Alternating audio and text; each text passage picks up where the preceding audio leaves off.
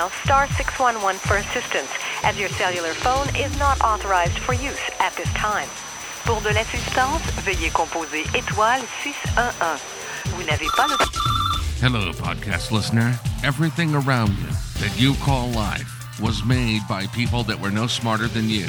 And you can change it, you can influence it.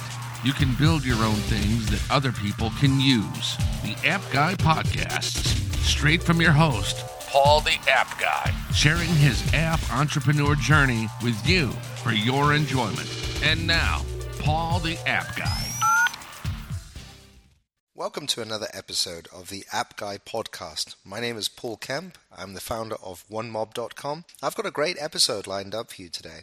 I've just got off the Skype to Kirby Turner. Now, he is an author. Uh, he's written um, Learning iPad Programming. It's got a, a first and a second edition, and he's got a lot of recognition through that book. But he's also an app developer. Um, he's got his own company, it's been running for 10 years. It's called White Peak Software.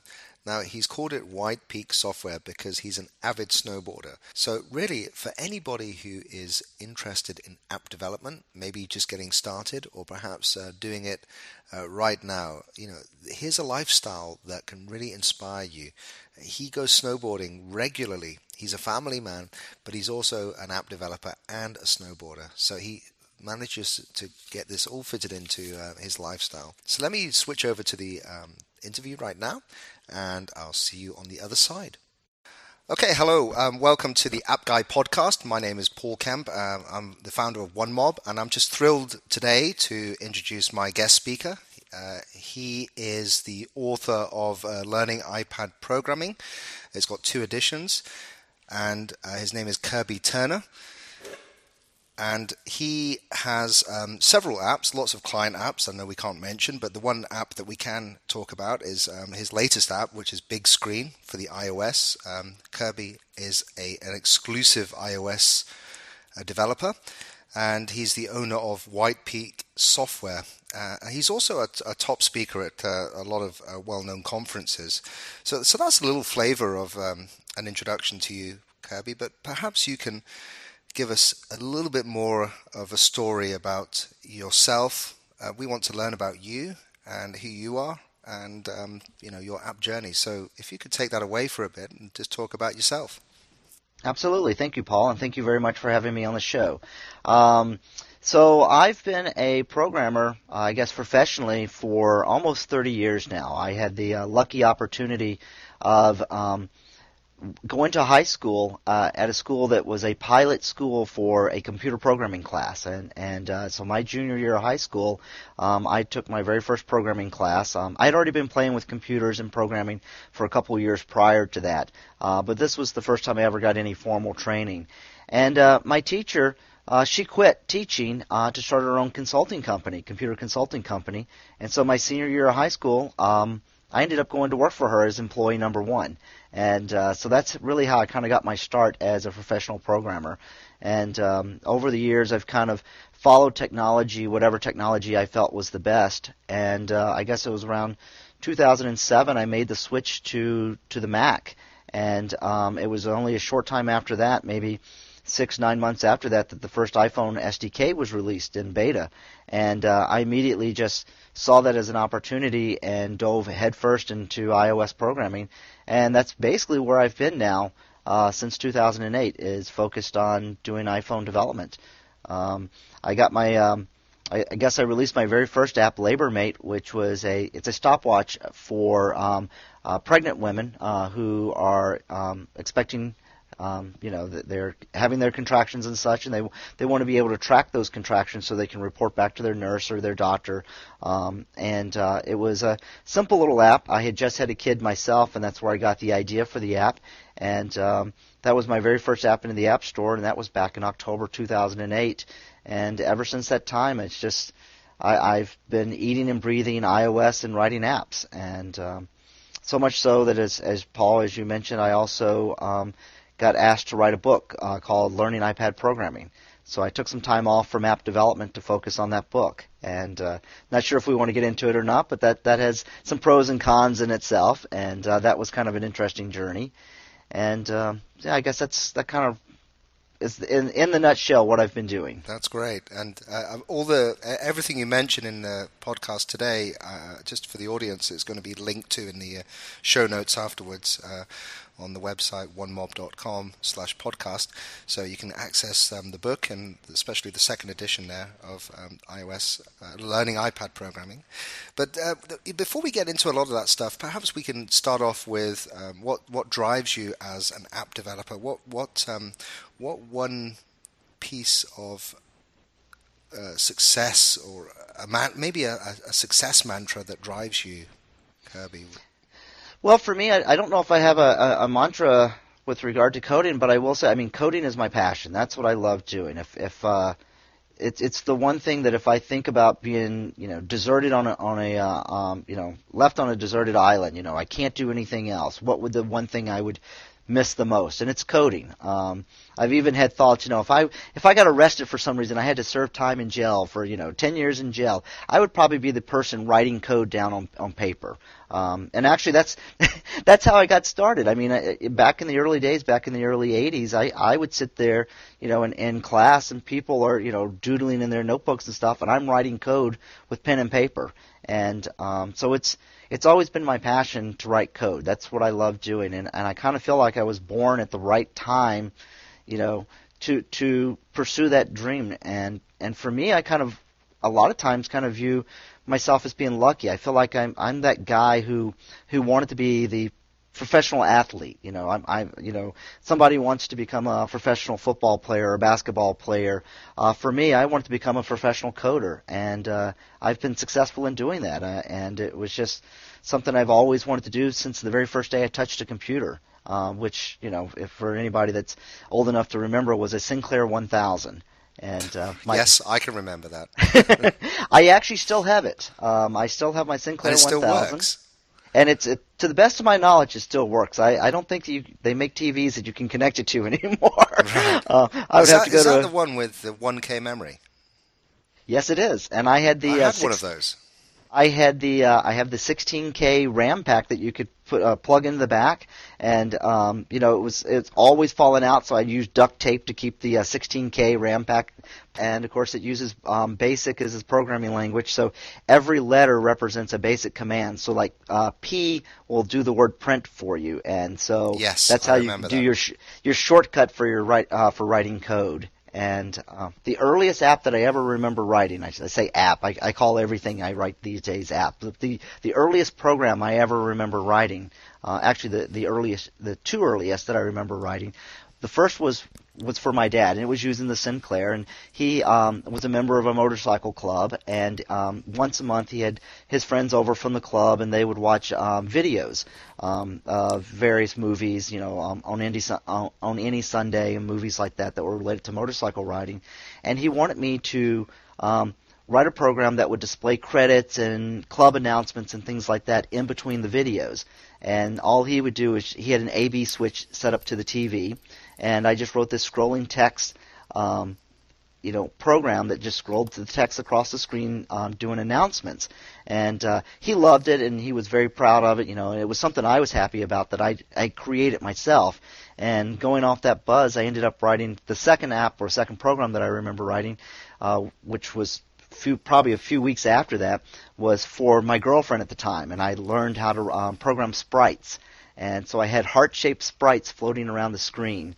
Um, and I had the words "I love you" floating around the screen. and of course, I showed this to my girlfriend, and within 24 hours of showing her this, she broke up with me. so I think I was a little too geeky for her, but yeah. but uh, those were both on the Sinclair, and, and those those are the the two first programs I can ever remember writing. Um, wow!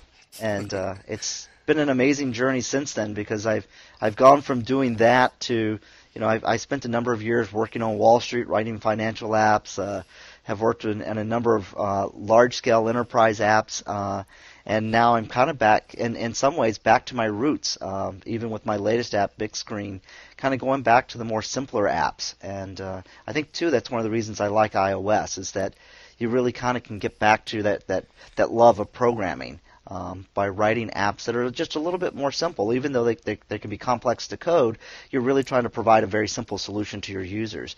And uh, I think that's you know, it's it's it, it, that's what helps fuel me, um, and kind of going back to that passion. Coding's my passion, but what drives that passion is just being able to do something that affects users' lives and make them happy.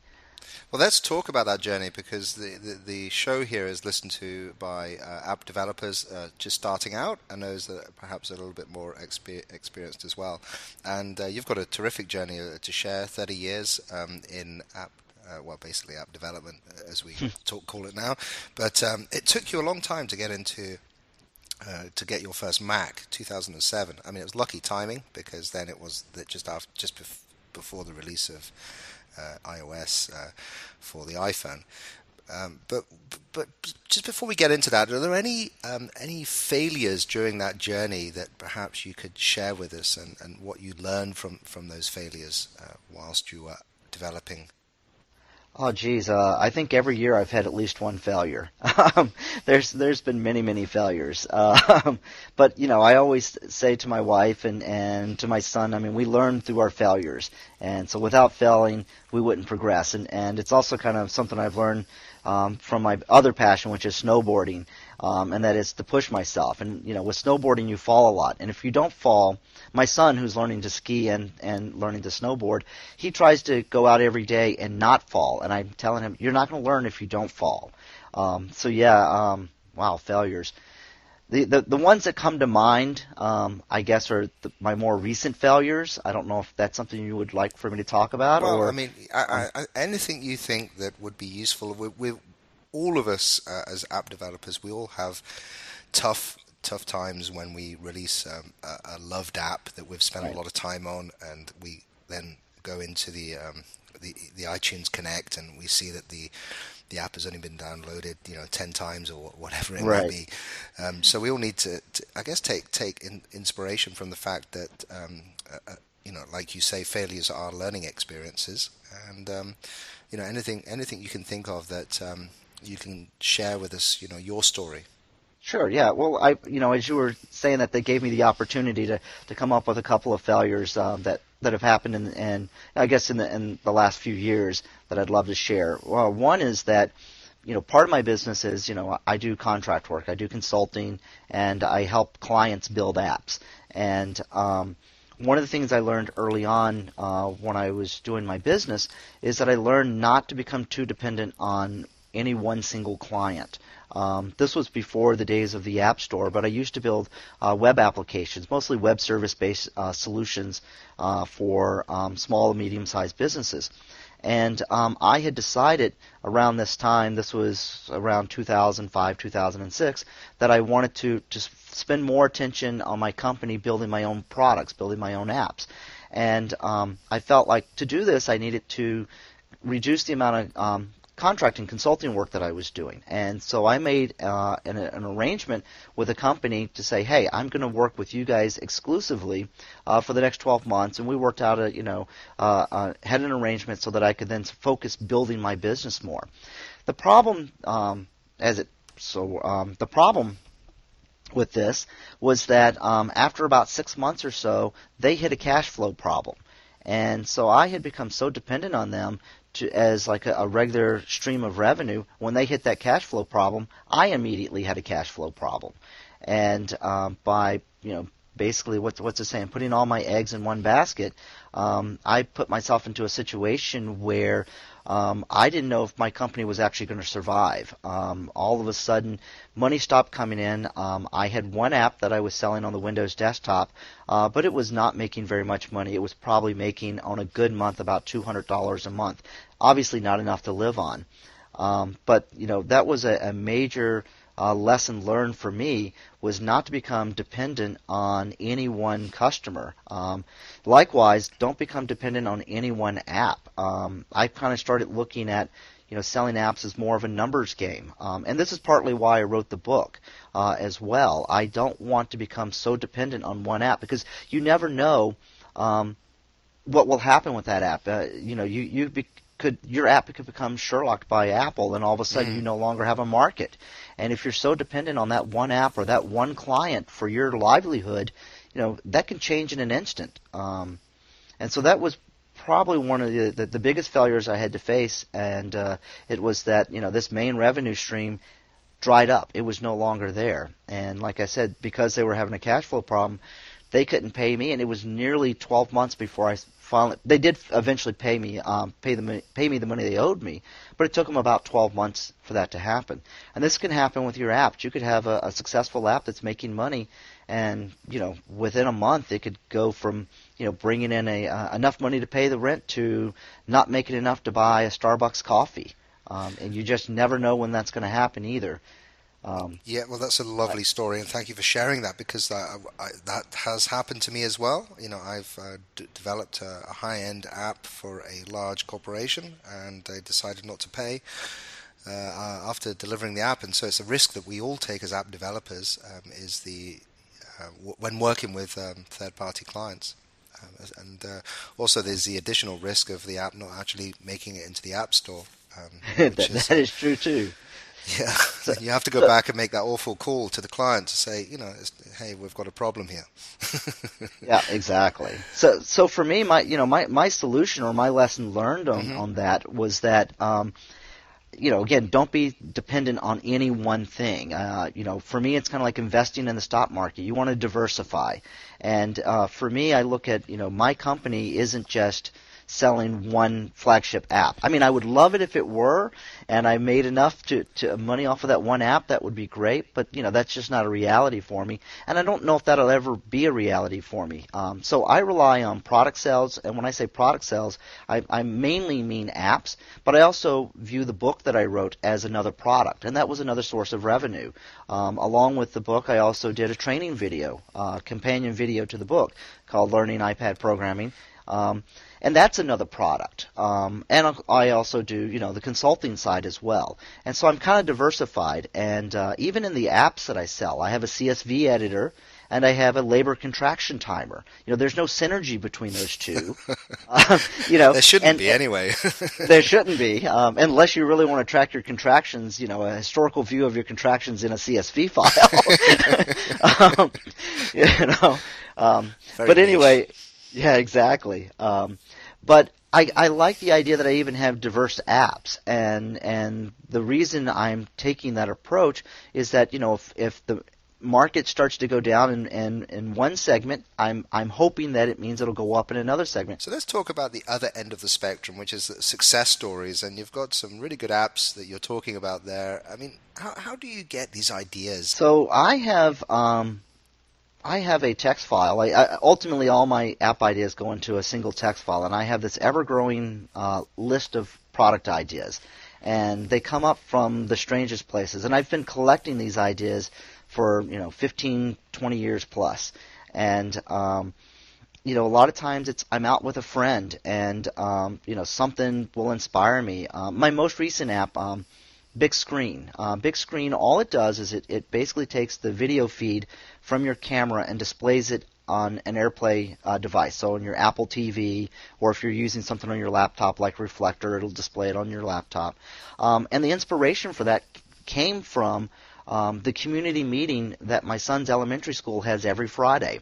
So um, we're sitting there, the principal of the school's uh, doing his normal thing, and one of the kids uh, one of the groups of kids got up to do a presentation. And so he pulls out his iPhone, and my son's elementary school has two big screens um, uh, mounted on their g- gymnasium wall. And they use an Apple TV uh, so they can broadcast on those two TVs.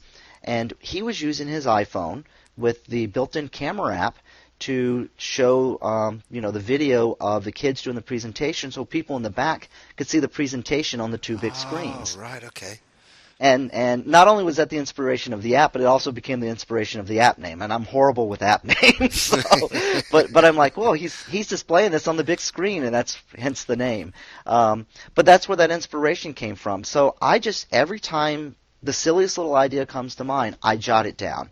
Um, and oftentimes it's I'm jotting it down on a cocktail napkin or in a field notes journal or something like that. But ultimately, I take it that idea, I go back to my computer, open up my text file, my ever-growing list of product ideas, um, and I start typing in notes about that product idea. Um, I'll spend a few minutes with each new idea, looking to see what competitors are out there. If I can find some competitors, I'll look at you know um, you know what I think of their of their apps. Are they good quality apps? Are they poor quality apps? I'll make note of their current rankings. I'll make notes of the last time they did an app update, and I'll make notes of the pricing of the app as well.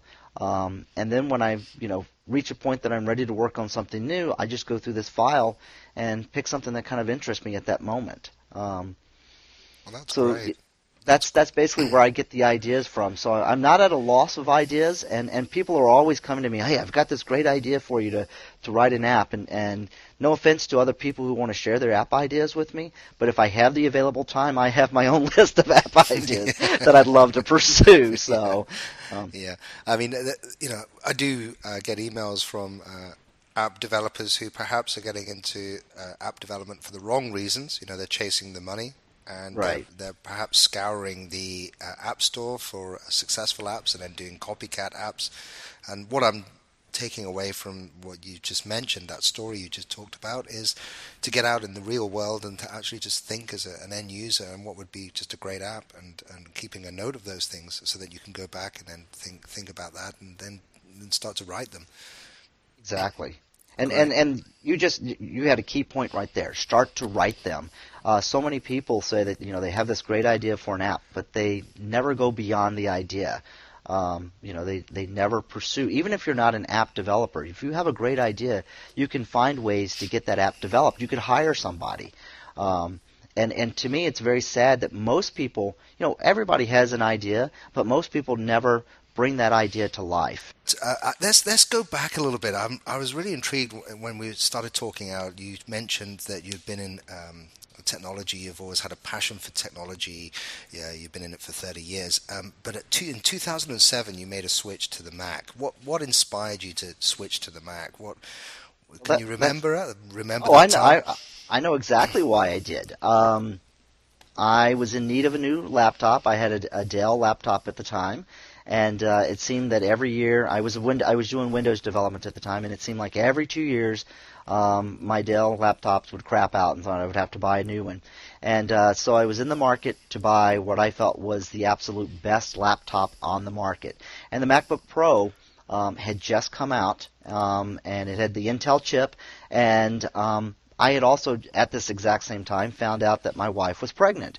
Um, and thankfully, I was the dad. Um, so found out that my, my wife was pregnant, and um, hence the I labor needed, app the year later. Is that exa- right? well? Yeah, yeah, exactly. That's all. It all kind of connects. It is um, connecting the dots, as Steve Jobs would say. Yeah, I wanted the best laptop for managing photos and videos because I knew I was about to have a kid, and I wanted the best way to, to manage photos and uh, videos. And so I bought my first MacBook Pro, and um, the thinking was, well, if I can't stand iOS, you know, I'll install Boot Camp and I'll use Windows as my daily work environment. Um, and even at that time, PC World and, and some other magazines were ranking the uh, that 2007 MacBook Pro as the best um, laptop for running Windows Vista. Um, so you know, I bought the best laptop, and that it only took me about three weeks of using OS X um, before I decided, let me install Xcode. Um, oh, and, and VMware Fusion had just come out that summer as well, right. and so I was using Fusion to do my Windows work. And in about, it only took about three weeks of using iOS, uh, iOS, uh, using OS 10 before I finally said, okay, let's see what it's like to do development work. And so, three weeks as an owner, I installed Xcode and just instantly um, was hooked and I just everything about the Cocoa framework I loved, and in a lot of ways it kind of re- reminded me of when I first got my hands on Delphi back in 1995. Um, it's like here's a, a, really rich library and framework of um, useful code that I can quickly build apps with, and and as someone who I feel like I've always followed the best uh, technology. Um, you know, in the 80s, I was doing a lot of work on um, mini computers and uh, started doing work in, in Unix. In the 90s, I started doing more in um, the Windows world. I got involved in the Windows world in about 92. Um, towards the end of the decade, beginning of uh, 2000, I started looking at Java, but then um, a friend of mine at Microsoft introduced me to uh, um, .NET, and then of course Microsoft made the announcement about .NET at PDC in 2000, and I just saw that as as new and exciting technology, so I followed that. And so for me, you know, going to Mac and Cocoa only, you know, was a natural progression of following what I felt is the best technology. Unfortunately, it just took me a couple of years to get on board on the Mac side, um, which is kind of ironic because in the 80s I was doing programming on the Mac 2, um, Mac 2e, um, mostly Pascal programming. I'm not, not, I'm sorry, not Mac, but the Apple, Apple 2e. Um, so I actually got, you know, my very first paying job was programming on Apple computers. Um, it just took me 20 years to make that return, and. Uh, so, uh, but yeah, it was that was that was kind of the, the, the defining moment. I Intel chip. Um, worst case scenario, I could run Windows on it full time. It was the best laptop available, and uh, I was going to have a kid, and I wanted the best software, best way to manage photos and videos for my uh, soon-to-be son. And um, Wow. Okay. I I installed I installed Xcode, and the rest was history. Um, and about six months later, it's when uh, eh, no more more like. Um, nine months, maybe ten months later, the um, iOS or iPhone SDK came out. I mean, you must have been one of the first uh, to get in there then. I was. Well, my son was born in March, and the beta was released in March, and so I wasn't you, doing were any. you invited to be part of the beta? I'm not sure how I got in on the beta. I, I don't even remember. That was so long ago. I, I Yeah. think it was. I think it was the first public beta was in March 2008. Um, so maybe it was just you just had to sign up and pay. You know, sign up as a developer uh, through the developer program. Um, the App Store had already been announced because they had announced that at the uh, beginning of the year. So I think it was just open to anybody in the public. Um, I I just did it because, well, mainly because I had just had a son. I had, I was taking some time off from work, and I actually had a neighbor who was a Apple fanboy, and he was all about the App Store. He he knew that this was going to be big, and he wanted to write an app. And again, this goes back to what we were saying earlier. Everybody has these ideas, and he was one of those guys that you know I have this great business idea. I have this great app idea. Let's work together. And of course, it was the typical: you do all the work, and I'm just going to sit back and daydream, and we're going to make all the money. I'm the And- ideas guy. yeah, that was him. He was the ideas guy. And after about two months, I decided, nope, this is not working. I'm doing everything. You're doing nothing. You know, he he wasn't even putting together marketing material, um, the website, none of that to get the app ready. And uh, so we we parted ways. Um, but yeah, that that's it was, you know, thanks. I I guess you could say it was thanks to me having a kid that kind of made me Yeah. buy the Mac. well, I, I've got the same, almost the same story. Uh, I had um, my first Mac after my kids were born, and um, you know, it was partly because of the um, the video and the um, you know the the ability to connect your iPhone and all this sort of stuff, and, and also the, the- you know having a history of Dell computers oh, just drove me insane after a while. So I think we share Well- something in common there. Um, I, I will say that you know um, I- to this day I still feel that the MacBook Pro is the best laptop on the market, and I know people complain about the Apple price, but with Dell, I was buying a new Dell laptop every two years. Um, my first MacBook Pro lasted me five years before I bought my second MacBook Pro, and I actually have three MacBook Pros now. But um, you know, I got five years out of that first MacBook Pro, and I've never had a laptop that was that solid. And so, I mean, just the quality of the hardware is, is that's that's why I'm lo- um, loyal to the MacBook Pro right now because it's it's just such a fabulous machine. Let's move on to uh, some quick questions then, if I can. And Sure. um, this is really, again, you know, as an app uh, app developer audience here listening and uh, getting inspired from your story. So um, maybe some of those people listening are dipping their toe into app development. Uh, did you do you remember, you know, what was really holding you back initially from um, app development, Um, writing your were- own apps? Yeah, there, there were there were a number of things. I mean, back in 1997, I wrote my very first, uh, I guess you could call it shareware app, um, and it was it was uh, called uh, Desktop Made. And what it did was it it temporarily hid all the icons on your desktop. So if you were going to do a presentation or something like that, you could, you know, hide the clutter of your desktop. And um, it was a little shareware app I wrote. I think, you know, in, in the 12 months that I had it available, I made about $200 on it. And um, but the experience wasn't a very good experience, and I kind of just viewed, um, you know, a, a solo software development company as only being a hobby, and um, you know, I, I I daydreamed about it being a a, a career choice, um, but I just didn't think it was possible. Um, it was, I guess, fast forward up to 2003, the year that I got married. Uh, it was during my um, honeymoon with my wife that I decided I was fed up uh, being an employee for somebody else, and, and I was working for a consulting company that had me travel traveling, you know, almost 100%. And I just got tired of the travel, so I told her during my honeymoon I was going to quit my job and start my own company.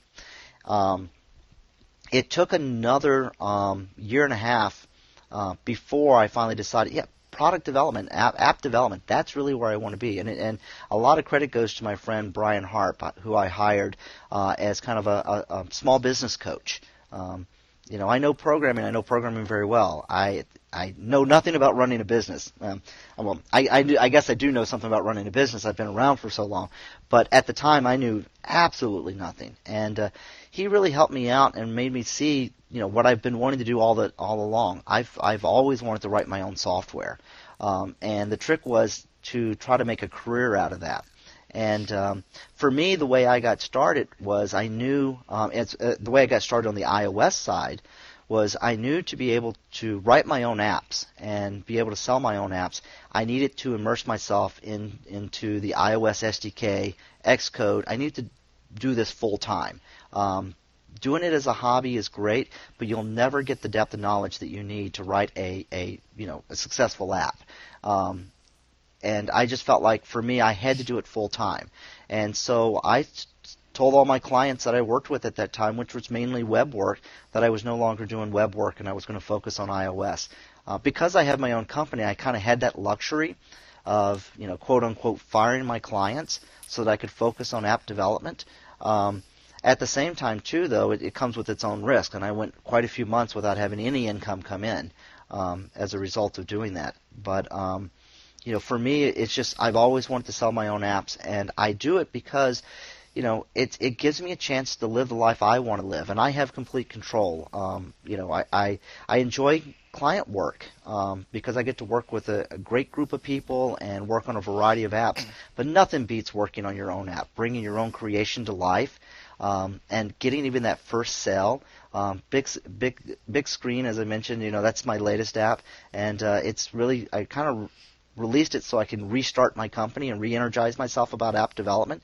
And it's got an in-app purchase for you know 99 cents. And that first day when um, App Figures showed me that I'd gotten um, my 70 cents from that very first in-app purchase, I mean that to me was that was a reason to go out. That was a reason to go out and celebrate. Um, yeah, because it's my it's my creation. Exactly. Some, exactly. It's, it's my creation, and somebody found it useful enough to give me, you know, 99 cents and and I just love that. I I remember that that app that I did back in 1997. My highest point in in that year was when that app got hacked. Somebody hacked it so that they could get around the licensing and they were selling, you know, they were distributing um, uh, pirated versions of that app. And I just remember thinking, I've made it someone found my app useful enough to bypass the licensing mechanism, and that to me just put the hugest smile on my face because somebody else found my work useful. Um, they found value in it, and that made me happy. And that's why that's why I do it today. I mean, I, I just get excited when I know that I'm making someone happy. And and I, I know I'm kind of getting on a tangent here, but let me just say one other thing. LaborMate um, you know, it's it's got a small market. It's a niche market, and it's it's for for um, women who are about to have a baby, um, and so most of the time, and the average user will use this app for less than 24 hours. But the feedback I get from this app, it's amazing because these people send me comments. Even if they send me a bug report, they send it to me after they've had a kid. It's one of their happiest times in their entire life, and they send me an email. I have never gotten a single angry email from LaborMate, and all I've gotten are these emails about, you know, thank you so much for helping us, you know, bring our new child into this world and and things like that. And even like I said, if they're reporting a bug, it's still all of this great happy vibes, and uh, that's it motivates me every day to get up and jump back in front of that keyboard and write another app. Um, it's, it's as funny, silly, it's as, silly Kirby, as the app I, idea I, might sound. Yeah, it's funny, Kirby. I've got the, um, an app as well that uh, is, is called uh, Newborn Baby Sleep, mm-hmm. and uh, women have had their. Maybe we could we could bundle these two up because uh, uh, it's really for women that have just had their babies and their their babies um, are struggling to sleep and they can play different sounds. Um, right. Uh, and and what I did is I went around the house recording sounds that made our babies we got I've got twin boys. Uh, what what helped them sleep, and it was the sound of the washing machine, the sound of the vacuum mm-hmm. cleaner mm-hmm. continuously on. So I recorded these sounds, put them into an app, and then that's being used by um, newborn uh, or mothers of newborns, and they play that continuously to help their babies sleep. Um, but yeah, you're right. The kind of uh, goodwill emails that you get, and uh, it it does um, feel like you're doing something more than than just for money. Right. And uh, I just want to transition there to um, something you mentioned about. Uh, I think it was when you were on your honeymoon. You you kind of made the decision to leave um, your corporate life and then transition into um, becoming a full-time app developer for yourself and setting up your own company. Um, there, are, there, are, people listening uh, to the podcast who perhaps are in a, a uh, company right now who are uh, desperate to um, have a change of life, have a, a, purpose in life that's something more than a salary at the end of the end of the month. Um, what would you suggest to those people? Because it is a hard time. I've been through it. You've been through it. it, it just giving up that salary uh, at the end of the day and transitioning to running your own business is very difficult. What advice would you give those people? Uh, save up a lot of money first. um, yeah, um, I would say, yeah, my biggest my, my biggest struggle has always been the cash flow side of things. And uh, when I started my company, I lived in Manhattan, and uh, you know, New York City is a very expensive place to live, and um, yeah, it was. Um, it was it was it was definitely challenging, um, but the rewards outweigh those problems, and even the money problems. You know, there, there's ways around those problems. There's there's ways to simplify your life and such. Um, you know, it's definitely not a lifestyle that, that is for everybody. Certain people want to have that comfort of knowing where their income is going to come each month. And um, but if you're more of a risk taker, you're unhappy with where you're at, and you have you have an idea of what it is you want to do. You have an app idea, you know. Take the plunge. Um, if if you're worried about stability in, in your job and such, um, talk to your company, talk to your employer about taking a, a short sabbatical. Um, you know, take a leave of absence for three months or six months, and during that time, um, work on your app. Um, your app idea, um, or if you accrue um, vacation, you know, um, the the company I worked for before, we had up to four weeks of vacation. We could carry two weeks over from one year to another year, with for a max of four weeks off. You know, you could take a month off and write a small little app and just see if you really have what it takes to um, and the self discipline it takes to work for yourself and to build your own app. Um, you know, th- those those would be kind of safer ways to do it. Um, I did mine out of frustration, which I don't recommend quitting your job out of frustration. Um, but th- there's definitely ways to to work around it. Um, you know, take the vacation time, ask for a sabbatical. Um, ask your employer if you're not already working remotely. Um, ask your employer if you can work remotely because you'll find that the type of work that you do for your employer, you can oftentimes be much more productive, and that'll give you more free time each week to focus on your own app idea. Um, so that's that's another option, and and that works really well too, in that you know maybe if you're lucky, you could transition from being an employee to a consultant for your current employer, um, and that could help get your business started as well. Uh, one thing we haven't mentioned is the name of your company is White Peak Software. Yep. Uh, tell us a little bit about how you got that name and what it means to you to have that name. Sure. Um, so when I started my company, you know, the first thing I had to do was um, I wanted to set it up as a corporation. Um, I'm not a sole proprietor. Um, I didn't want to do a partnership or an LLC. I actually wanted to have a real company. And, and the idea comes from the fact that I believe if you're going to be a business, you need to set up a real business structure. Um, you know, again, for me, this was not going to be a hobby. This is something real. Um, I do payroll and I do everything like a real company. In fact, I'm technically not self-employed, although I am. Um, I am an employee of White Peak Software. Um, it's just we only have one employee. And but the very first thing I had to do when I set up that co- uh, corporate structure was to come up with a company name. Um, and uh, I'm sitting in my Manhattan apartment and trying to come up with what I feel would be a great company name, something that I'd be very proud of and something I'd want to have for years and years and years. And uh, my other passion is snowboarding. And um, Paul, I know you snowboard, and we've done very well not to talk about it on this yeah, on this episode. Um, I, I, went out for a few runs today, in fact. Uh, but anyway, oh, I digress. You're um, making me jealous. So, there's nothing here, but I'm, I'm, in the middle of Dubai, and there's nothing but sand. Have you ever tried yeah. sandboarding? No, I've not. No, well, I've not. It's nothing like snowboarding. It's horrible. And, uh, I can imagine. when you I fall flat, your, flat, on your face in the sand, it's just uh, it's pretty nasty. Yuck, yuck. Well, uh, so I'm sitting in my my, my uh, apartment in Manhattan, and I'm trying to come up with what I thought was a great name. I love snowboarding. Uh, we have pictures of mountains and snowboarders and skiers in the backcountry all over our, our apartment at the time. We still do. Um, um, now I live in Stowe, Vermont, a, a, ski town in New England, so I can get to go snowboarding every day. Um, but I was looking around my office and I noticed, you know, all these mountains with white peaks. And, you know, in, in a lot of ways, you know, I, I I don't like to say that my company is a lifestyle company because I think there's better ways to build, you know, a lifestyle. You can. My wife has a lifestyle job. She's a flight attendant, and to me, she doesn't have to worry about the business side of of her the airline company that she works for. And I think she has it a lot easier uh, than I do. So I don't refer to White Peak Software as a lifestyle company, but it does help support my lifestyle. And um, you know, I, I realized, you know, one of the things I wanted out of my company was the um, freedom to do what I want when I want, set my own work schedule, work on the type of projects I want to work on, and go snowboarding. And I'm looking at all these white peaks in my office, and I know my love for snowboarding and my love for writing software, and all of a sudden the the, the three words just kind of combined, White Peak Software. And um, looking back on it now, I also kind of see that you know that name represents kind of my goal because now I do live in a ski town in Vermont, and outside of my bedroom window, we keep our shades open in the morning, um, and the first thing I see when I look out um, my bedroom window is the uh, the white peaks of Mount Mansfield, the highest uh, peak in in Vermont, and um, I see that snow. And we've had snow on the ground now for about six weeks and uh, every morning I see that white peak, and I, I started realizing, wow, that company name kind of represented that goal to get me where I am today. It's taken me 10 years, um, and I, there's still some struggles that I'm dealing with, cash flow being one of those.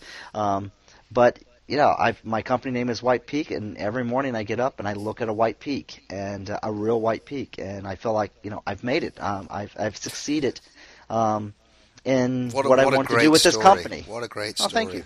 And you. you know, there are people that possibly are listening to this podcast that are sitting on a train right now, or a metro, or a bus, going to work, and getting inspired by the fact that you're following your passion, and you also have the ability to go snowboarding during the day, even though you've got, you know, you're a family man.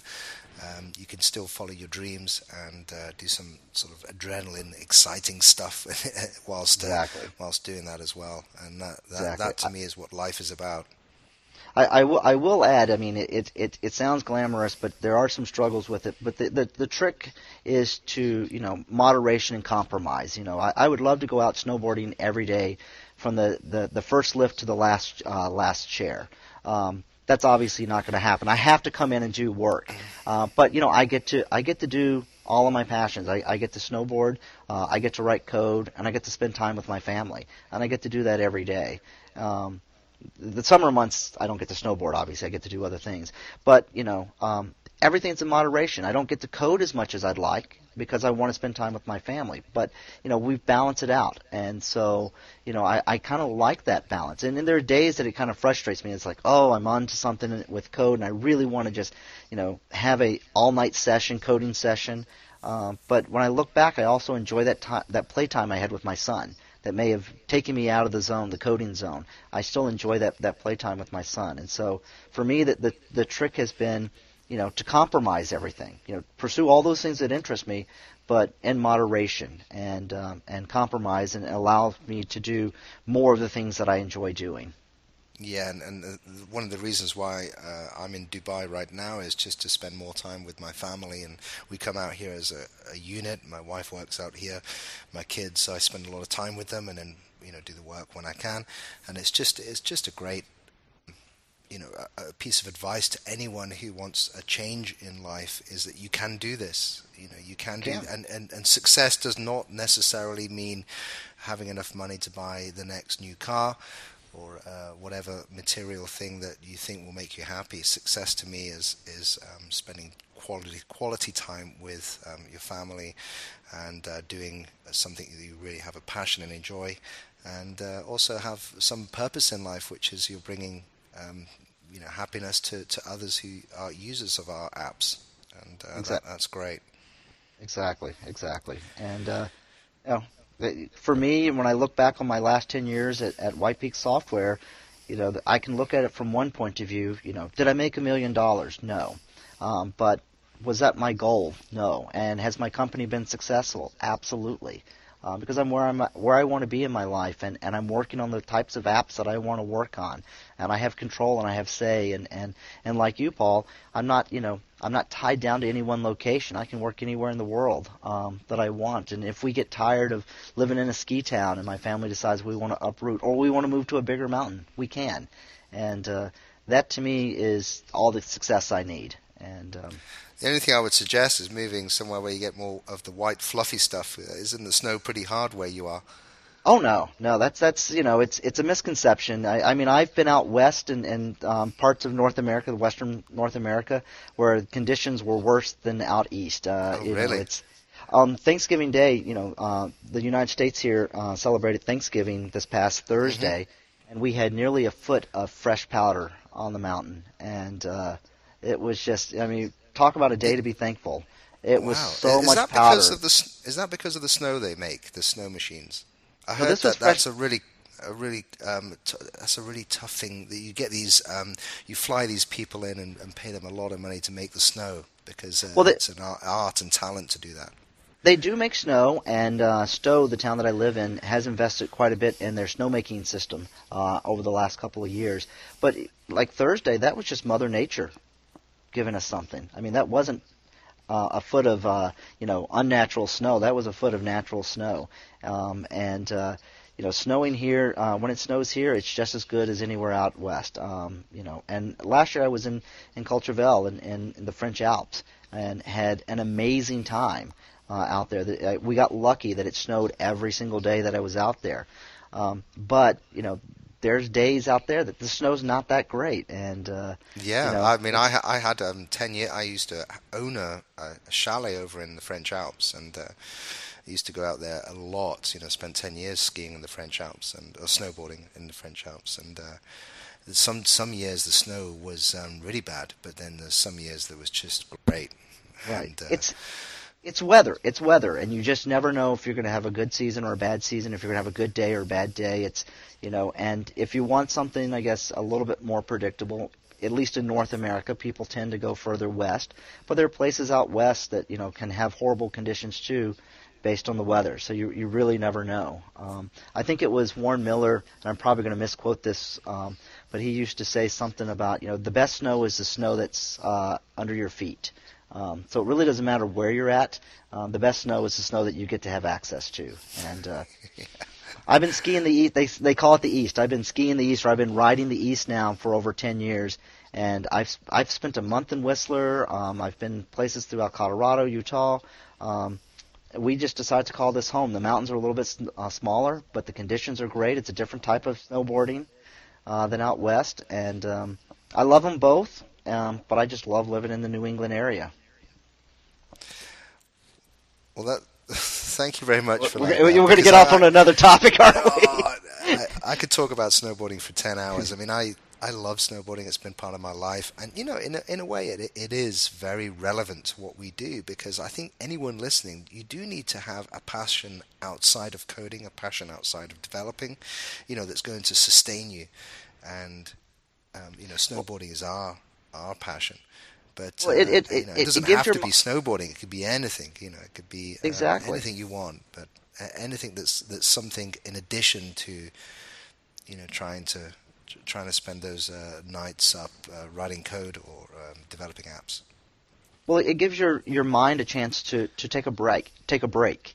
Um, and you were asking earlier about the app ideas. I mean, most of these app ideas don't come to me when I'm sitting in front of the keyboard. They come to me when I'm socializing with friends or I'm doing something away from my day-to-day job. Um, and it's because my brain is finally getting getting a chance to relax and, and take a break from you know thinking. And uh, you know, for me, snowboarding is kind of that release. Uh, for others, it could be hiking, biking, kayaking, uh, reading, knitting. Who knows? I mean, but it is good to have hobbies outside of you know your your main field because um, I think it gives you a chance to see things differently. Yeah, I'm not sure about knitting, but I've not, not met an app developer who's good at knitting. You're starting to give me an idea for an app. there, there is there is one gentleman I'm, I'm I met him at 360 iDev years ago. I, he's a game developer and he lives up in Canada. I cannot remember his name right now, but he I he's tweeted before that he enjoys knitting. so. So, so there's our idea. You have two iPhones in your hand. Um, they simulate knitting needles, and you, you knit um, using those. Exactly. Um, the, exactly. The, right. And, and and in our conversation too, while we are digressing, you made me think of a, a podcast. You know, maybe you should start a uh, um, an alternative podcast. You know, geeks who snowboard. that's that's a great idea. Um, I could still turn I could still turn this series into. I mean, uh, oh, well, I mean, I would I, I would bore everyone with um, snowboarding. I'm sure. Um, I've got some sto- I've got some stories uh, to tell. You know, I've I had 10, 10 to fifteen years of snowboarding, and I've loved every minute of it. And the thrill of going down that mountain. Um, blitzing, you know, and the powder is just great, and the board yep. beneath you. Oh, wonderful, and you get some air. Uh, it's just great, great feeling. And uh, it is, and you know, and, and, and, in a way, it's a little bit like being an app developer because there is a sense of freedom. You can do anything, and you get the thrill of uh, of doing what you what you love. And uh, absolutely. Why, um, so before we end, uh, you know, I always ask: Is there is there any other resources that you use you would recommend to any app developers listening to this? Um, oh wow. Well, I mean, I, I would say the the number one thing is get involved in the uh, the app community. Whether you're an Android developer or an iOS developer, find the community. Um, um, and if there's one local to you where you live, that's even better for face to face. If you're an iOS developer or a Mac developer, Cocoa Heads. Cocoa Heads are scattered throughout the world. Attend these meetings. Um, get to know other app developers. Get to know other developers in, in your area. I mean, that, that just social bonding. Um, I mean, that to me can make or break a career. Um, you know, you, you, can finally, you know, I used to put together when I lived in um, in the Boston area a happy hour called NS Happy Hour, and the idea was to just for indie developers to get together and talk shop. A lot of times, if you're working for yourself, you don't really get to have water cooler talks with other people. Uh, and it gave us a chance to once a month sit down, have a couple of beers, and just talk shop, talk about what problems we're having uh, and uh, what successes that we've had, and just sharing those ideas with uh, your fellow developers. Um, is an enormous amount of help, especially if you're working by yourself. I mean, having that outlet is, is great. Um, if you don't have something local, if you don't have a Cocoa Heads, um, find out if there are other developers and start something yourself. Uh, you could use a website like meetup.com or something like that to kind of advertise your gathering. Uh, and if you don't have, like where I live, and, and we have a population of 4,000 people, and I think I'm the only iOS Mac developer in the area, um, at least within a uh, 10 mile radius. Um, if you don't have something that you can start locally, start attending uh, conferences. There's a lot of great conferences throughout the world. Um, you know, NS conferences coming up in the UK in March. Um, there's a 360 iDev will be in spring of next year. Um, Objective Cologne is going to be in Germany next um, I think September. Uh, but there's conferences all over the place, and I, I will credit going to conferences as as being a, a big turning point in my iOS career because I've got to meet other individuals who were in the same situation I was in. But not only that, I got to meet some other developers and other small companies who were looking to hire contractors. So if you're just getting started, these are great avenues for possibly finding gigs. You know, you're, you're not necessarily going to get a gig attending a conference or or um, going to a Cocoa Heads, but you never know. Um, I've I've actually worked with two separate programmers from our local Cocoa Heads in Boston, and you know if I'd never attended that meeting, not only would I have never met these other great developers, um, but um, I would never have had that opportunity to work with them on their apps. Right. So that, that's Net- networking is very important to um, an yeah. app developer's success. That's what I'm taking away from from this. Um, I'll, I'll, I'll, post some of those uh, references that you made to um, to the page uh, onemob.com podcast. Um, and before I say goodbye, then Kirby, is there anything that you feel that you've missed that you would like to part? You know, any wisdom that you would like to share with the listeners that um, you feel that we've missed?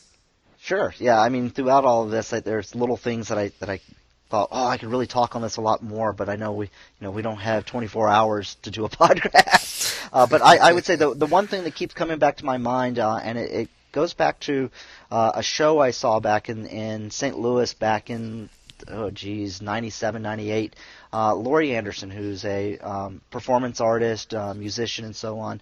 Um, she did a private little show. She was getting ready to do a, a world tour um, and so she did this little private um, showing of some of her material in a room of about 100 people. And at the end she did a Q&A uh, and one of the audience members asked her you know well, how did you get to where you're at? You know, what what can I do to to um, have success in being a uh, performing artist? And her answer was very simple: just do it. Do something. Get started. And so my advice is, if you want to write, if you want to be an app developer, start writing apps. Don't just talk about it. Just do it.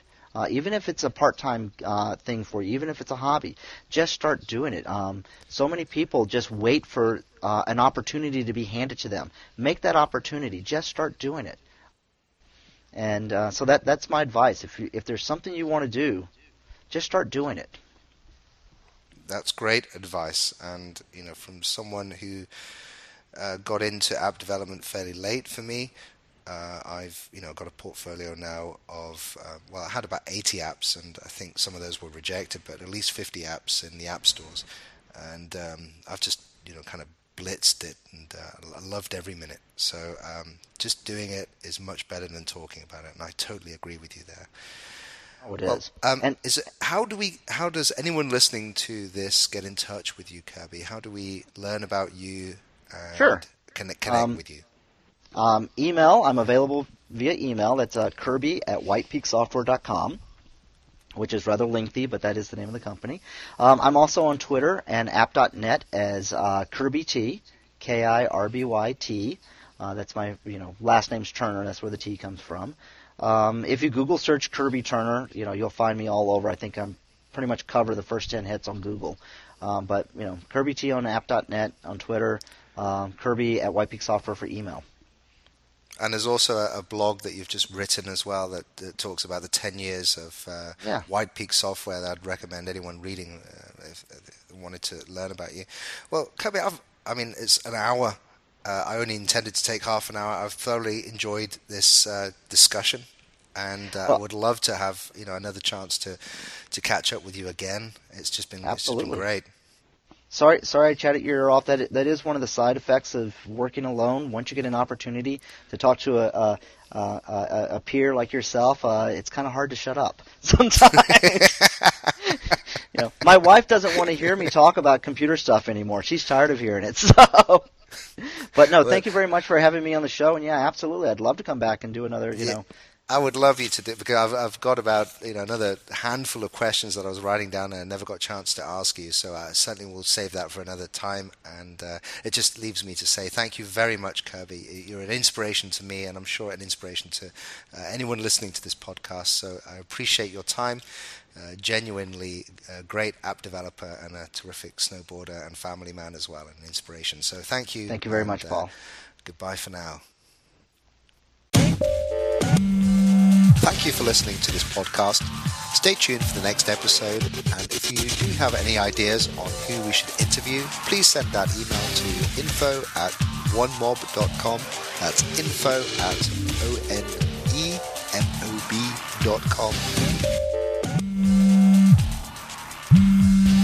Please dial star 611 for assistance, as your cellular phone is not authorized for use at this time.